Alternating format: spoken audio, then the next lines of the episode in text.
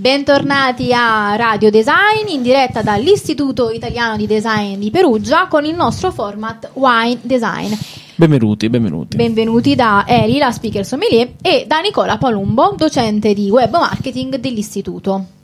Confermo. Confermo. E fin qui ci siamo. Oggi puntatissima, molto tecnica, sì, molto interessante, eh, di una tematica che è venuta fuori eh, varie volte in queste nostre puntate nel mondo del vino, che è quella di saper comunicare eh, il vino online, che è, diciamo, la nuova frontiera, no, del, dell'e-commerce, eccetera eccetera, di come gestire, di come ehm, anche creare quello che è una comunicazione del vino. Chi meglio poteva parlare di questo se non il nostro grandissimo, nostro famosissimo of the world Nicola Palumbo? Volevo fare anche il rullo di tamburi, ma Nicola ha detto no. Sì, infatti no, non abbiamo neanche l'applicazione per farlo. Rullo di tamburi. Nicola Palumbo è mh, web, eh, sì. Ah, presentati senza che sono io a fare. Sono, sono emozionato, sono emozionato. Ehm, Guardate sì, com'è bello. Sono blu oggi in veste di puffo, sì, pelato aggiungerei. Eh, sì, mi occupo di comunicazione online, ho gestito diversi brand anche nel settore food and beverage, quindi anche cantine nel passato e anche birra, quindi anche nel futuro, eh. Esatto, anche birra artigianale, quindi più o meno racconto un pochino questi tipi di prodotti da sei anni circa, sette. Sei navigato insomma, sette anni all'interno di questo mondo. E, e io appunto, dato che sono un po' stalker, sono andata a cercare notizie, perché non potevo chiederglielo in privato, no, sono andata a cercare notizie di Nicola sul web, ecco, e ho trovato sulla sua biografia, mm-hmm, aiuto le aziende e le agenzie a capire come utilizzare il mondo digital. Quindi subito parte la domanda, dato che è eh, un po' il futuro, no, della, della pubblicità, della comunicazione, che ha un po' superato quello che è il giornale, la pubblicità insomma visiva così. Da un bel po' ormai. E, e, sai, comunicazione due punto zero. E quindi parte la prima domanda, cioè eh, come oggi che peso ha riuscire a comunicare bene, perché c'è, comun- c'è modo e modo di comunicare bene, contenuti sul web mh, da parte dei brand, in questo caso del vino insomma. Allora, eh, diciamo in generale, adesso sembro banale, è importantissimo ovviamente, però meno male che l'hai sottolineato. Aggiungo una cosa che è fondamentale. Spesso eh, i brand in generale, gli imprenditori, credono che Eh, il digital serva per sopperire a delle loro mancanze, sì. Mi spiego meglio. Se il tuo vino fa schifo, non è che eh, fai una bellissima campagna online, hai un packaging stupendo e poi fra due anni tutti pensano che il tuo vino sia buono. Allora, per alcuni può funzionare anche tipo la Ceres, questi brand che eh, adesso ci stiamo facendo nemici. Ecco, eh, cioè, attenzione ragazzi, bippate Ceres in qualche modo. Bip, non è che brand tipo bip, bip, bip, ecco, bip. Alcuni brand eh, ci riescono ovviamente, sì, ma perché hanno eh, sono stati in grado di fare un progetto di storytelling enorme dietro l'azienda e quant'altro. Però io mi riferisco molto ai piccoli brand, brand che nascono da poco, cantine che non hanno eh, questo è un grandissimo margine. Il marketing funziona, ma deve esserci dietro un prodotto. Come prodotto intendo anche poi tutto quello che è il corollario che c'è attorno al prodotto, quindi eh, per la cantina un esempio classico, sì, può essere l'esperienza che vivi in cantina, sì. Quindi se tu sei bravissimo a raccontare online la cantina, poi il tipo viene, tu lo tratti male, la visita è noiosa, non gli fai vedere la cantina, lo tratti con sufficiente, cioè, sufficienza, eh, poi puoi fare dei post stupendi, ma non ti aspettare che mh, questa comunicazione online faccia poi faville in questo caso. Quindi la comunicazione online serve da supporto a un prodotto che già c'è, che è fatto per bene, perché il marketing non è solo quello digitale, ma è tutto quello che c'è attorno al prodotto. Beh, bisogna che ci sia anche coerenza, no, tra la persona che c'è dietro un prodotto e quello che va a pubblicizzare, come dicevi tu, insomma. Esatto. Non è che me lo vendi bene e, come si dice, come si dice eh, predicare bene e razzolare male, insomma. Esatto, infatti ci sono alcuni brand, io l'ho, l'ho verificato proprio nella mia esperienza, che eh, magari tu fai veramente poco online, fai un lavoro Uh, diciamo ridotto, però ovviamente con tutti i crismi eccetera, per un brand che lavora benissimo a livello di marketing proprio esperienziale, come prodotto, come persone che ci sono dietro, sì. In un caso hai un successo incredibile.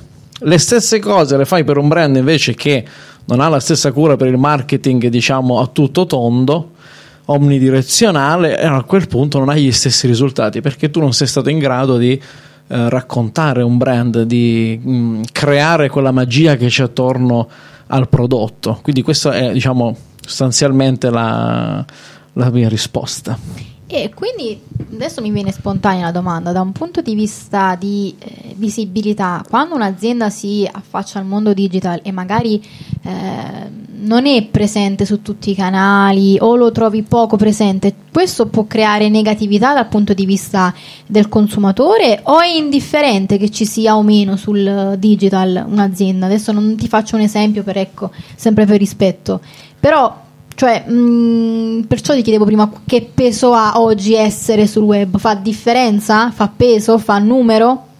Beh, diciamo che la prima cosa che una persona fa quando acquista un prodotto ormai è andare online e dire: vediamo un po' che cosa combinano, ci sono su Facebook, ormai dicono ci sono su Instagram, eh, ma la pagina Instagram fa schifo. Quindi presumibilmente la presenza ci deve essere, deve essere scelta per bene, deve essere curata, ed è fondamentale, sì. Poi ci dipende dai prodotti. Se hai un target molto adulto, che ne so, più sessanta, in quel caso magari eh, può risultare ancora inutile, però man mano che le generazioni vanno avanti, per dire i ventenni, sì. Tu citi un brand, la prima cosa che fanno, non vanno sul sito, non vanno su Amazon, vanno su Instagram, Instagram. E vedono, vogliono vedere il prodotto. Quindi lo stesso accadrà per il vino, perché i ventenni sì. di oggi fra quindici anni saranno, diciamo, nel momento giusto per l'acquisto di un vino di qualità. Ma ti dirò, si è molto abbassata la, già adesso. Esatto, le, la, diciamo, l'età generazionale del consumo del vino consapevole, eh, non l'alcolismo mm. così. Sì, non so, maggio ventisei, ventisette. Ma anche meno, anche meno. Eh. Mm. E, senti, a questo punto, eh, da social media manager, qual è la strategia migliore da adottare se uno vuole pubblicizzare, sponsorizzare e comunicare bene il vino online? Vabbè, intanto bisogna vedere che tipo di prodotto è. Adesso si può, possiamo parlare in termini molto generici.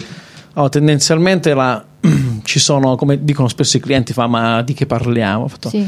Ci sono mille modi e mille cose. Uh, per ogni tipo di brand eh, si può scegliere una strategia, però tendenzialmente per quello che il prodotto eh, in questione è sicuramente una comunicazione che è di tipo emozionale, sì. Nel senso che giocare molto con le immagini, raccontare eh, qual è appunto l'esperienza che si vive all'interno della cantina, l'esperienza che si vive nel prodotto.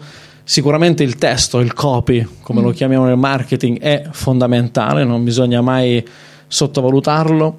Ovviamente bisogna sempre, in base al tipo di prodotto, scegliere eh, un tono di voce, no? Come raccontare le cose. Ah, sì, assolutamente, comunicazione verbale e non verbale, anche quella è importante. Esatto, poi ovviamente parlando sempre del digitale eh, dipende. Se sei una cantina che eh, basa il tuo prodotto, spesso ovviamente le cantine puntano molto su un linguaggio elegante, poetico, perché alla fine il vino rievoca un pochino eh, tutto questo, no? È sì, un'esperienza eh. sensoriale, quindi si cerca di rievocare sempre con il testo qualcosa che sia che riguardi questo. Però potreste appunto scegliere come brand di giocare magari sull'umorismo, che è una mm. cosa che magari non fa nessuno, sì. E mantenendo sempre un prodotto alto, però differenziarti dagli altri. Quindi spesso fa la differenza riuscire anche a differenziarsi oggi. Beh sì, perché spesso quello che si nota è che le cantine puntano tutte su, diciamo, sono un po' piatte come comunicazione, ma un po' ci sta anche, perché uscire poi troppo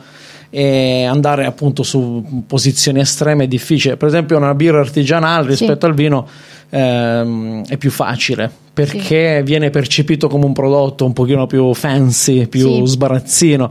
Il vino purtroppo o ha ragione, è ancora molto legato a un mondo un po' più raffinato, cioè elegante, non è che serio, ti metti con insomma. Il calice a bere sulle scale. Con la birra lo puoi fare, quindi ci sta. Quindi devi sempre ragionare su questo vino, dove viene bevuto, da chi viene bevuto, qual è il tuo target, quali sono le persone che vuoi raggiungere. Magari vuoi raggiungere un pubblico più giovane, allora potresti giocare con le etichette, potresti mm. usare un linguaggio un po' più fresco, sì, diciamo, e anche lì a questo punto scegliere un tono di voce che sia molto più eh, leggero, che non, non vada molto nello specifico, nel tecnico, come spesso accade, no? Perché sì, eh, si pretende appunto che i clienti sappiano cos'è un blend, eh, cosa siano questi termini tecnici. In realtà non è così, perché il grande pubblico non, magari non è fissato come può essere un sommelier, mm-hmm, che conosce, che sa già che cosa vuol dire la fermentazione, la bottiglia, batonnage, tutte queste cose. Quindi attenzione a usare un gergo che sia aperto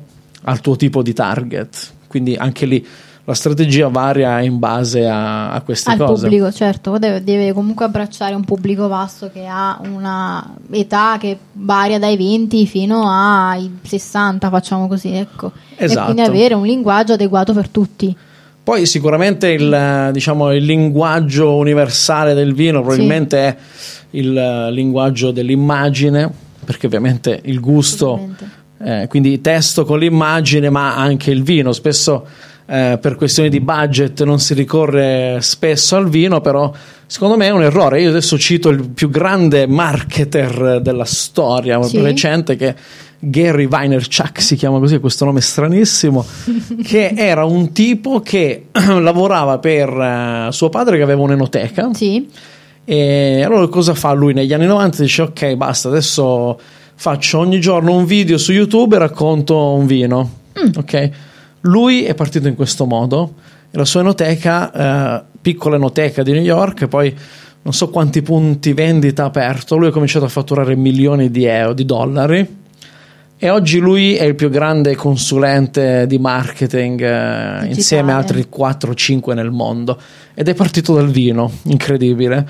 E, e lui ci insegna, il grande Gary, che eh, il linguaggio visuale è fondamentale, quindi soprattutto il racconto. Sì. Alle persone interessa essere educate, tra virgolette, sì, su un prodotto. Quindi, eh, per esempio, il consiglio che do sempre è, eh, ovviamente poi qui ci sono sempre delle... Eh, dei problemi che riguardano il fatto che magari un imprenditore non vuole comparire in video, non ci sì, vuole mettere la faccia, sì, e questo sì, è il più grande ostacolo per chi fa il nostro lavoro, eh, però è fondamentale, perché se tu fai un video dove racconti il tuo prodotto, sei tu che l'hai prodotto, eccetera, funziona sempre tantissimo e, eh, ed è dimostrato proprio. Quindi usare moltissimo le immagini, i video e il racconto fotografico, e mettere in evidenza chi c'è dietro il prodotto, quindi le persone. Sì, perché dà una dimensione reale, no, del prodotto, se si riesce a vedere la persona, magari ecco l'accoppiata persona vino, donna vino, uomo vino, bene di più che vedere magari la, la bottiglia asettica. Esatto. A livello proprio comunicativo, tralasciando eh, gli aspetti magari di, di Instagram, di alcuni profili che vogliono ecco soltanto concentrarsi su... su quell'aspetto. Noi parliamo di comunicazione volta a un pubblico vasto. Esatto. Quindi in quel caso abbiamo bisogno di avere un'immagine anche umana dietro la bottiglia. Esatto.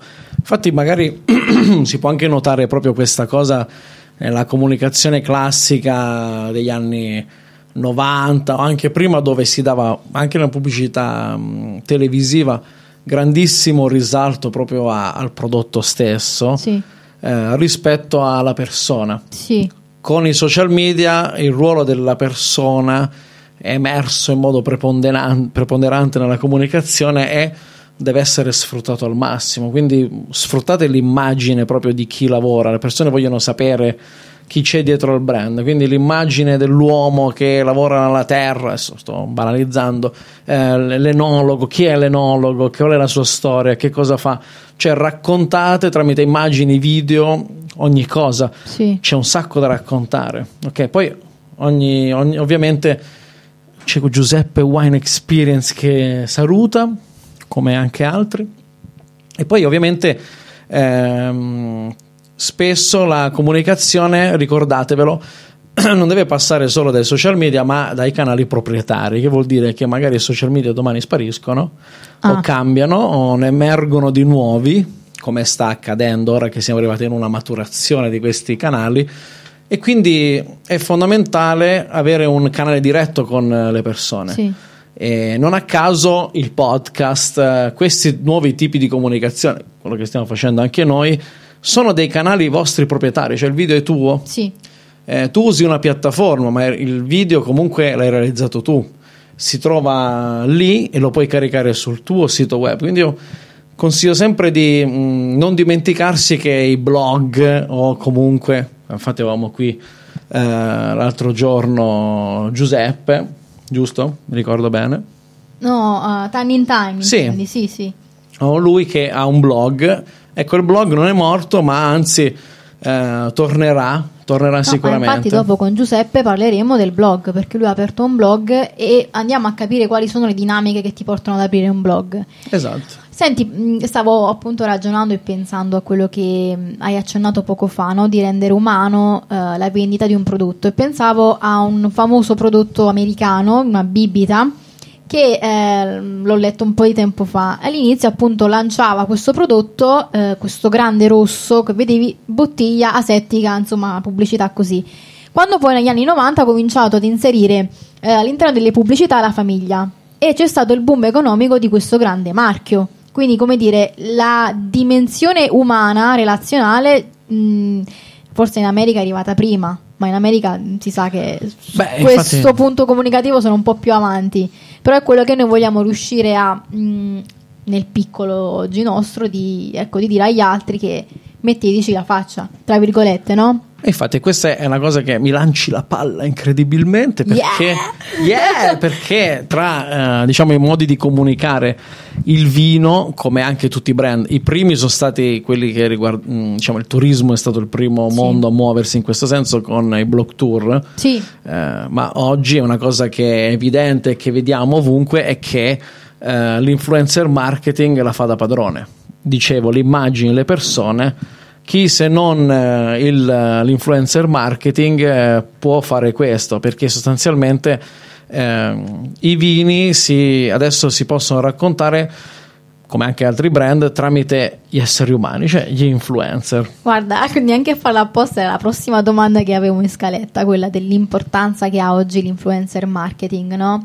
Che oggi magari è un po' abusata questa parola di influencer, qualcuno si sente quasi, tra virgolette, offeso quando viene definito influencer. Allora io ho deciso di chiamarli broker, visto che vi, non vi piace influencer. I broker? I bro- cioè interpreti, no? Tra il, con il produttore ah, è vero. e il consumatore. Beh, eh, non... non è proprio giusto, però, vabbè, ti, ti piace. Premio Pulitzer. Premio Pulitzer per questo. Io. E quindi ecco, mi chiedevo ehm, quanto, a parte comunque i numeri parlano, nel senso che molte aziende stanno investendo su questi influencer marketing, su, sul concetto di influencer marketing, ed è eh, in crescita. Quando, quanto è importante a tuo avviso dal punto di vista di manageriale della comunicazione eh, che un brand si affidi a un social, a un influencer oggi? Cioè l'influencer può avere effettivamente eh, creare un, una lead generation di consumazione, di fidelizzazione del cliente, e o comunque di creare ehm, magia dietro al prodotto. Guarda come sono romantica. Mi piace. Perché sennò troppo tecnica, mi dite sempre. Sempre troppo tecnica. Beh, sicuramente è fondamentale, lo sappiamo, ormai è una, una realtà. Infatti Uh, spesso gli influencer diventano proprio un tema da trattare quando, sì, si parla di comunicazione, e arrivano ovunque, sui giornali, in tv, sì, non a caso, perché sono il fenomeno non recente, ma ormai di dieci anni, anni fa. fa in realtà, sì, ci sono sempre stati influencer, però all'improvviso ehm... è stata targettizzata la, la parola influencer, ah, ah, portato, esatto, in borsa. Se pensi, che ne so, il dopoguerra, già il giornalista che aveva un seguito alla fine era un influencer, sì, poi sì. Adesso, proprio grazie al fatto che tu puoi avere dei canali tuoi con cui comunicare direttamente con una persona, eh, la tua capacità di influenzarla è eh, esponenziale. Non hai bisogno di un medium come poteva essere eh, la tivù, no? Perché, sì, se non eri in tivù non esistevi. Adesso è ben div- è tutto ben diverso, anche i politici diventano influencer, no, e lo stesso facil- vale per il vino. È facilitato, no, oggi. Pensavo, no, che sempre esistito influencer. E immagina i programmi di cucina degli anni ottanta novanta, in cui, esatto, avevi la nonna che puntualmente ogni giorno ti faceva le zucchine alla scapece e tutti i prodotti così. Non Anche... so cos'è la scapece, poi me lo spieghi. Da campano non sai cos'è la scapece, vabbè ragazzi, vergognoso, tagliamo via. Vergognoso. E... E um, quindi attaccandoci a tutta questa linea di pensiero, no? Arriviamo al concetto di blog, di sito, di pagina Facebook, pagina Instagram, insomma tutti questi mezzi digitali dove oggi si comunica il vino, ehm, che è un po' come dire il parallelo di comunicare bene un packaging di un vino, no? Esatto. Un'etichetta. Quanto è importante oggi eh, contestualizzare bene il sito, il blog, riuscire a rendere un'immagine, eh, anche layout, i colori, la scrittura, l- l'impostazione, quanto oggi eh, ha peso anche, no? Eh, farlo per bene. Allora, ha avuto sempre peso, ma oggi ancora di più. Non a caso ci scrivono libri e c'è questo famoso eh, nome un pochino strano che aleggia, che si chiama neuromarketing. Bellissimo. Ci scrivono, molto bello. Ci scrivono, salutiamo il professore. Salve. Di storia della filosofia. E, è fondamentale, ci sono un sacco di libri e, ehm, e scopre, leggendo questi libri come quello di Andrea Saletti, che è il più grande, diciamo, esperto italiano in questo settore italiano, che tra l'altro è uscito con un nuovo libro, se riusciamo a intervistarlo sarebbe una figata. Eh, spiega proprio quanto sia importante ogni singolo colore, niente è banale, niente è lasciato al caso, eh, quali sono tutte le strategie che ci sono dietro. Eh, ovviamente spesso si fa questo errore, cioè ovviamente ci sono problemi di budget, però spesso si dà moltissima importanza solo ai social media, dimenticando invece che, come dicevo, i canali proprietari, come per esempio una newsletter che rimane sempre tua, perché sì, la mail non muore mai, ce l'abbiamo dagli anni, da quando siamo nati, e non l'abbandoniamo, mentre magari Facebook ci annoia dopo un po'. Sì. Quindi la mail, questi sistemi di, per raggiungere direttamente una persona, averla sempre a contatto, come il telefono per esempio, sì, eh, sono i canali migliori per raggiungerle. E quindi quello che volevo dire è che è fondamentale fare una comunicazione che sia omnidirezionale, cioè non fare solo Facebook e poi dimenticarsi che ci sono le newsletter, che c'è il blog, che le cose del blog possono essere utilissime perché restano lì per sempre, mentre il post di Facebook dopo cinque ore è sparito e non ti rimane più nella mente, no? Mentre un post di un blog lo puoi far vivere e rivivere mille volte. Quindi eh, il consiglio è comunicazione omnidirezionale. Sì, no, pensavo anche, diciamo, due riferimenti, sia il fatto che i giornali, come nonostante oggi la, le news sono velocissime sul digitale, il giornale continua ad esserci perché rimane lì, rimane, rimane fisso, quindi lo stesso discorso da un social network che domani potrà non esserci, potrà variare, potrà cambiare, e qualcosa che rimane lì eh, ad infinitum, come un blog. Esatto, esatto. Che crea un po' il tuo diary, no? Della... Sì, ecco, esatto, questo è fondamentale. E poi volevo fare riferimento a, um, al concept di colore che dicevi prima. E infatti um, Facebook è blu.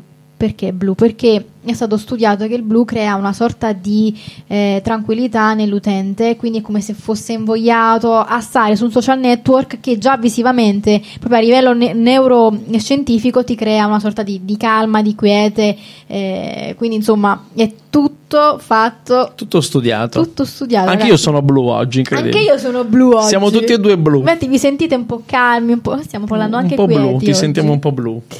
Ehm, ok, chiamo l'ospite intanto. Sì, Giuseppe, ti stiamo chiamando. Io nel frattempo ti faccio l'ultima domanda, ma è una domanda molto, sì, molto easy. Eh, quanto è importante? Ehm... Uh, c'è un bambino col coso orsacchiotto. Attenzione, abbiamo una chiamata in diretta. Hola. Eccolo. Buonasera. Ciao Giuseppe. Grazie. Mamma Eccolo. Mia, che onore. Benvenuto da noi. Un piacere enorme. Io vi volevo ringraziare, volevo ringraziare te, Eli. Vabbè, ci conosciamo da un sacco di tempo.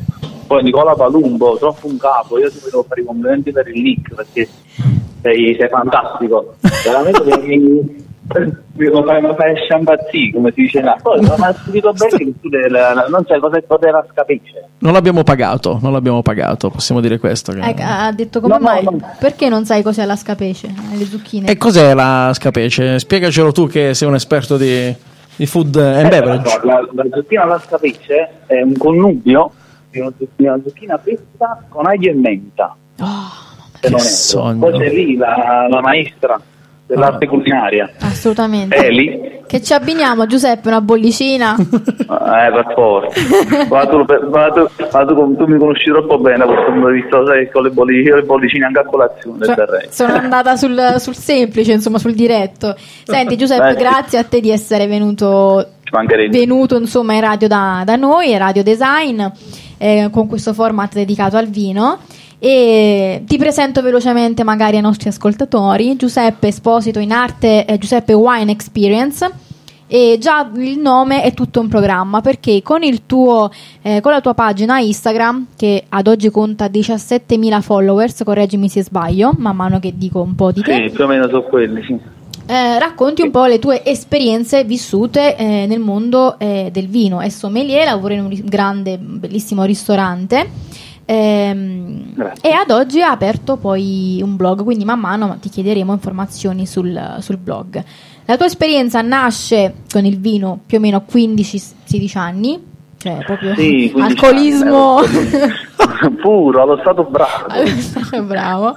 E, tu mi hai detto che eh, ti sei approcciato a questo mondo per la, la curiosità. È un po' come la meraviglia aristotelica, sì. eh, che eh, è la causa, no, del, del filosofare. Quindi questa curiositas eh, ti ha guidato, sì, verso questo mondo del vino. Dai, eh, raccontacelo eh. A, a parole tue, parole napoletane, insomma. Sì, no, no, no, cercherò di parlare più italiano possibile. Eh, sì. Allora, no, io, come detto tu, ho cominciato a quindici anni. Sì. Diciamo che ho cominciato a lavorare nelle strutture ricettive alberghiere un po' per tutto il sud Italia, è stata qualche esperienza all'estero. All'inizio, lo sai, a quindici anni, io che poi vengo da un percorso didattico totalmente diverso da quello turistico. Io ho conseguito la maturità classica nel duemilacinque, sì, un bel po' di anni fa, eh, e quindi si cominciò a lavorare, ma per, diciamo, sopperire a delle esigenze economiche. Sì. Mm, poi tutto è cominciato da lì, si è, si è, ci si è appassionati. Servizio di sala, il mio percorso nasce, nasce in sala, quindi un legame non eh, stretto col vino, diciamo. Ho fatto un piccolo passaggio dal punto di vista professionale al bar. Sì.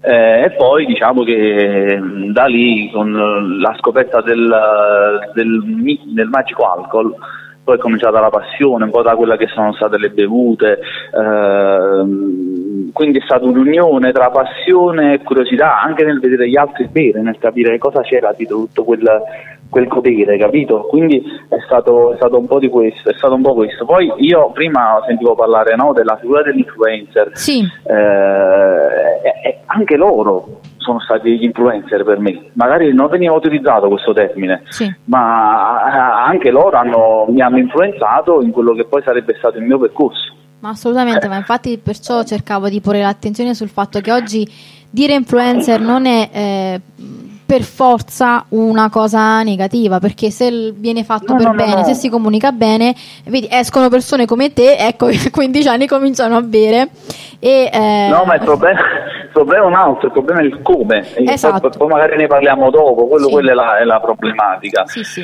Comunque poi ci sono stati i primi corsi, eh, il terzo livello I C E ho seguito un bel po' di tempo fa, abbastanza giovane, e io comunque ho avuto delle persone di riferimento. Sì. Eh, anche la, il più grande influencer, anche se parliamo di influencer, il più grande influencer, anche se non è mai stato definito così, per me è stato Veronelli, ma stiamo parlando di livelli spaziali, pers- persone a cui non posso nemmeno dire di eh, ispirarmi, perché sono dei modelli a cui non si può ispirare nessuno. Certo. Gino si nasce, eh, eh, quindi diciamo che però eh, nel mio piccolo ho cercato di, di creare, ma non mi ricordo, quattro cinque anni fa, questa pagina Instagram che un po' è nato come un profilo mio privato. Infatti se vai a scavare le prime foto c'è, cioè la foto del mio, del mio cagnolino, sì, per un po' dire, come no? Tutti i profili, insomma, almeno quelli là che hanno, sono nati qualche anno fa, sono tutti un po' impostati su cagnolini, gite, mare, poi all'improvviso po' vino, da una marea di vino. Senti, sì, quindi sì, diciamo sì, diciamo sì. Tu l'hai aperto, mi, mi raccontavi, tra il duemilaquattordici e il duemilaquindici, ehm, è iniziato come il profilo personale di Giuseppe Esposito, per poi mutare, cambiare, ehm, progredire, eh, però come Giuseppe Wine Experience oggi qual è eh, l'obiettivo che ti sei posto eh, per questo profilo? Perché alla fine eh, posti quotidianamente dei contenuti sul vino, interagisci con il popolo di, di Instagram creando appunto una comunicazione digitale continua, quindi qual è effettivamente il tuo eh, obiettivo ad oggi? Allora, il mio obiettivo, ti dico la verità, ad oggi non ne ho uno ben preciso, ti sì. spiego perché eh, anche dal punto di vista caratteriale io sono fatto così, vivo alla giornata, eh, quello che però ho sempre voluto dare, tu lo sai perché è stata una delle prime persone che mi ha seguito, eh, è, è un'esperienza emozionale. Sì. Quello che ho sempre criticato al social, ma non al social eh, in sé per sé, un po' come quando all'inizio si facevano le critiche al social Facebook, no? Che poi sono andate a scemare perché il fenomeno Instagram è aumentato. Eh, l'esperienza che ho cercato di, di creare è stata emozionale perché il didattico e il tecnico a volte viene raccontato, a mio, dal basso della mia esperienza, lo dico sempre, in modo errato. Sì. In, in modo errato per due motivi, perché non c'è emozione. Ok, diciamo, se, l'emozione che diceva se, anche prima Nicola, no? Con un contenuto emozionale. Ma sì, ma sì come, come diceva prima Nicola, il contenuto emozionale non c'è. Non c'è, non c'è una linea. Io non po- posso pure non emozionare, io lo dico sempre, posso, ci sta pure chi magari non, non prova nulla nel seguire, però io ho, ho provato a creare un, un'identità ben precisa. Sì. Altrimenti, altrimenti... Mh, seguire me o seguire Tannico o seguire un'altra cosa sarebbe stata la, la stessa unica cosa. L'importante è che come, come quando io comunico eh, tu ricon- se tu per esempio eh, faccio, faccio una domanda, se tu vedi un post sì. e, e ti, ti ricordo un mio post, tu pensi a me sì. se tu pensi, se tu ricordi, se tu immagini, immagini il mio livello di scr- il mio tipo di scrittura e un altro magari mi puoi anche confondere, il fatto che io possa essere riconosciuto a me questo mi fa piacere. Cioè, capito? È una personalizzazione poi, del tuo modo di comunicare su Instagram in pratica. Personalmente sì, ma all'inizio è nato come la voglia di dare voce alle piccole aziende, perché sì. eh, le piccole aziende a volte non hanno nemmeno la possibilità, ci sono aziende come, come alcune in Campania che eh, producono otto nove mila bottiglie, fanno sì. numeri modestissimi, limitati, a livello sì. vini eccezionali, ma non hanno nemmeno la pagina Facebook. Sì. No, nemmeno la pagina Instagram. E a volte io ho visto che ci sono uh, nei, nei post precedenti ho parlato spesso di vini no brand, anche se i vini no brand non esistono, perché tu, tutto ciò che si, si vede è un brand, tutto ciò che si vende è un brand, tutto ciò ma che è sul mercato è brandizzato, è sul mercato sì. Però ci sono delle aziende che non hanno, che pur avendo dei prodotti eccezionali vengono schiacciati da quello che è il potere economico delle grandi aziende, che oltre a non essere più legate al territorio, ma dalla, dalla Sicilia alla, alla Val d'Aosta, pur non essendo, riescono a comunque, grazie a quello che il brand che negli anni, magari, magari penso alle grandi aziende della Sicilia, che negli anni ottanta, negli anni novanta hanno massificato tutto e adesso vanno avanti per inerzia. Ci sono dei vignaioli che non conosce nessuno e il mio primo intento, uno dei, dei miei primi obiettivi è stato questo. È stato, è stato quello di, di dare voce alle piccole aziende. Eh, la, la particolarità sta nel fatto che, a mio modesto parere, a livello comunicativo eh, in, sulla media è di basso, è di basso, veramente di basso livello. Sì. Cioè, ci, ci sono tantissime, eh, ci sono tantissime persone che nel mondo vino contano, sì. ma contano veramente, e hanno cinquecento seicento follower, quindi diciamo che è anche inversamente proporzionale. Questo poi è un fenomeno, fenomeno da, da, da valutare, perché io se penso eh, ad Armando Castagno, sì. per dire, uno dei più grandi conoscitori di Borgogna, a, a, prende trenta like a foto, però è una persona che nel mondo vino conta, che ha fatto dell'indipendenza comunicativa sì. un, una bandiera. una bandiera, quindi questo, questo è quello che a, a volte dico, sai, ma perché hai voluto costruire un blog? Sì, e infatti quello questo che ti volevo chiedere, no? Mm, da dove nasce la voglia, la volontà di creare il blog che si chiama eh, Vinocratici? Però prima di sì. arrivare io eh, ringrazierei Titti, perché alla fine siamo qui perché Titti è stata è con lei stata un lei, pochino che ti ha lei. spinto a buttarti questo, su questo mondo del blog. E eh, quindi sì. ciao Titti. E quindi come nasce questa voglia di, di creare un blog che eh, si collega alla tua volontà di comunicare anche dei p- piccoli brand in un mercato non concorrenziale, quindi non c'è l'ottimo paretiano, senti, senti come sono tecnico. Certo.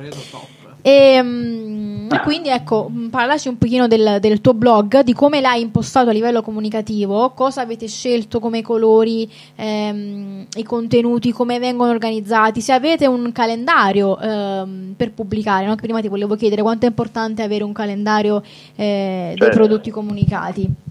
Eh, vabbè, certo, eh, certo, sul no, calendario eh, ci sarebbe fare un discorso, però varia sempre da cliente a cliente, quindi la domanda difficilissima, insomma. No, è che purtroppo nella comunicazione, se non hai, cioè devi ogni volta puoi dare dei suggerimenti generici, ma sì. poi ogni cliente ha le sue esigenze, cioè metti magari un'azienda che ha delle particolarità, allora nella rubrica che scegli per il calendario editoriale dici che ne so, ogni mercoledì sì. veniamo fuori con la fattoria didattica, sì. per dirti, no? Sì. Però magari quelli producono, qualcuno produce solo vino, allora devi cambiare, variare in base a una specificità. Magari hanno un enologo che è famosissimo, allora decidi di spingere molto quel tipo di sì. contenuto, quindi cambia certo. tutto in base al tipo di cliente.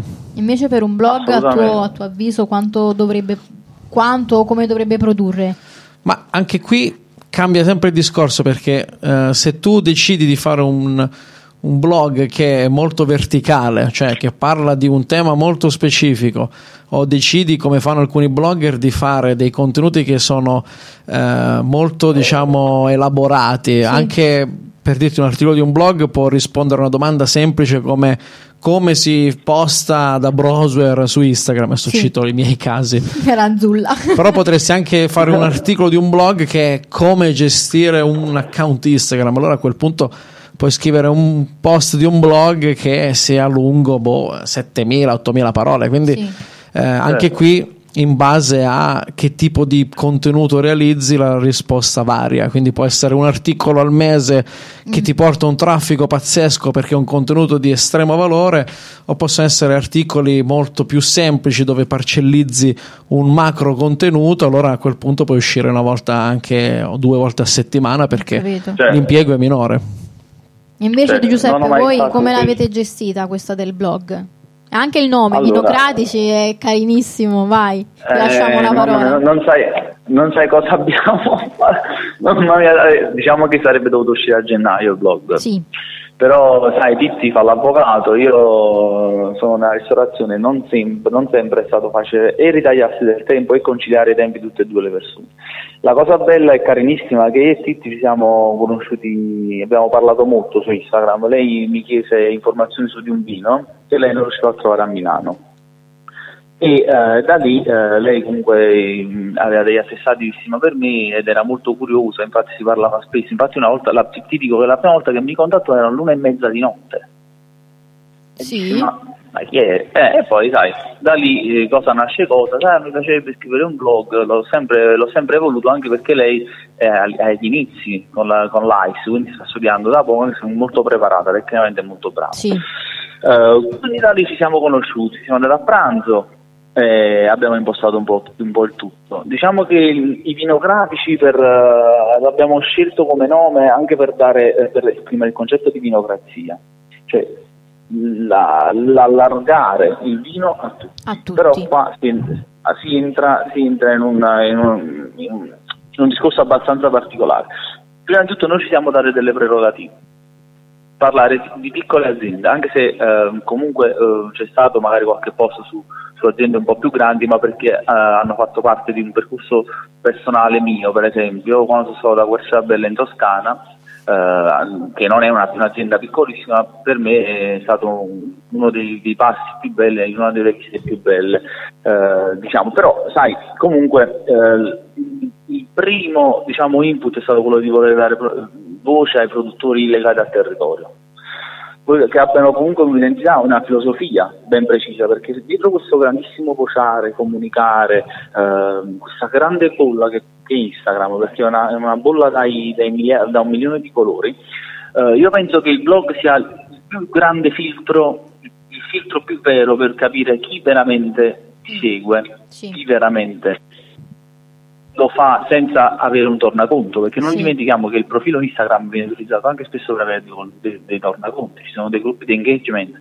ci sono dei, dei gruppi dove uno posta e tutti gli altri commentano a convenienza, diventa un dovere, diventa, uh, diventa un macello, cioè ti dico che postare, far, fare un post là diventa difficoltoso. Invece con il blog abbiamo voluto creare un'area tutta nostra, sì. indipendente, sì. indipendente, dove uh, abbiamo inserito uh, anche ma, magari tutti i percorsi emozionali legati al vino, sì. e, eh, la ristorazione, anche se ci sono magari... c'è una sezione di enoteca e enofood, sì. magari eh, spesso colleghiamo il vino al ristorante in cui lo abbiamo, lo abbiamo bevuto, sì. recensendolo, c'è una, c'è una sezione dedicata ai viaggi, una sezione dedicata ai viaggi italiani, viaggi in Francia, viaggi in tutto il resto del mondo, c'è la, una sezione che io ho fortemente voluto, che è una sezione no art, dove ho inserito cinque sei poesie, tutte quelle che ho scritto attualmente, sì. che riguardano un po' il mondo del vino, alcuni uh, percorsi personali miei, anche intimi, diciamo che quello è lo spazio più intimo. Sì. Eh, la cosa bella è stato è stata è stato creare un layout particolare. Se sì. tu dai vai sui, sui vinocratici punto it, il sito è molto semplice. Sì, sì, sono, sì, ho, ho notato. Sono, c'è, il, c'è il nostro logo, che se vedi sullo sfarzo, sul gioco, sul, gio, sul gioviale, sul sì. giovanile, eh, che rappresenta mettiti vicino ad una botte con su scritti vinocratici.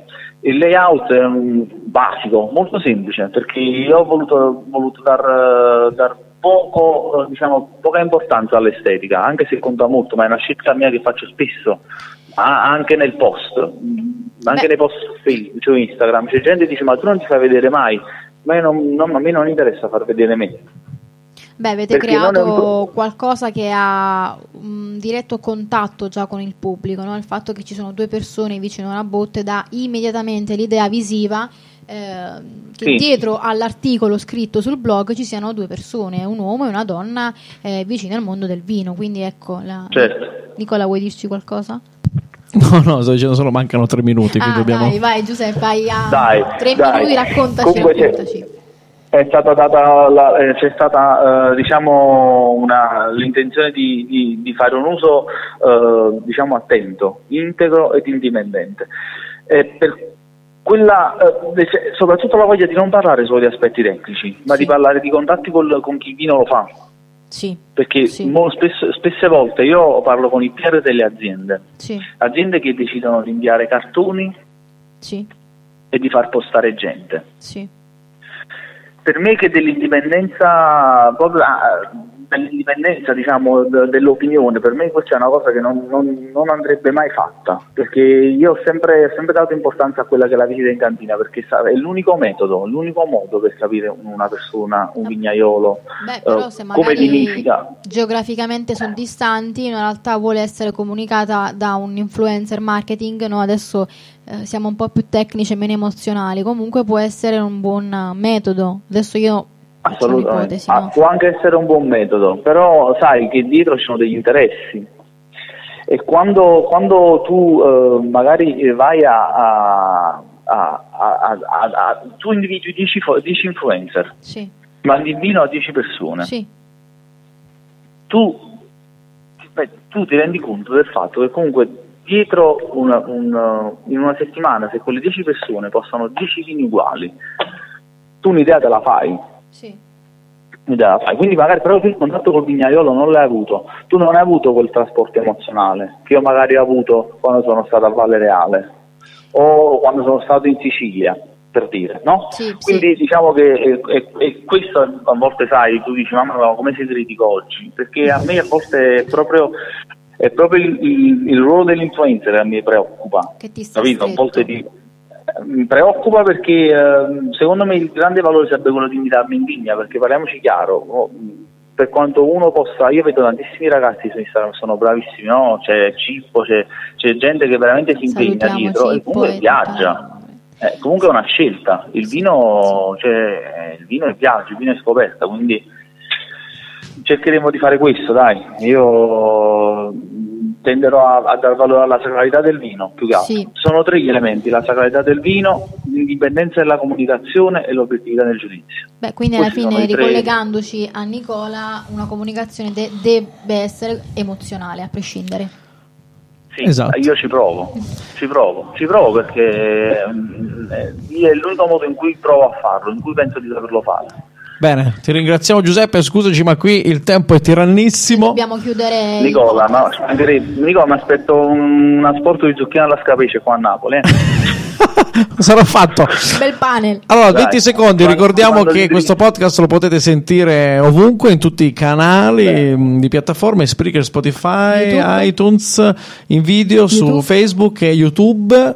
E intanto chiudiamo il podcast e possiamo andare per un altro minutino avanti. E alla prossima.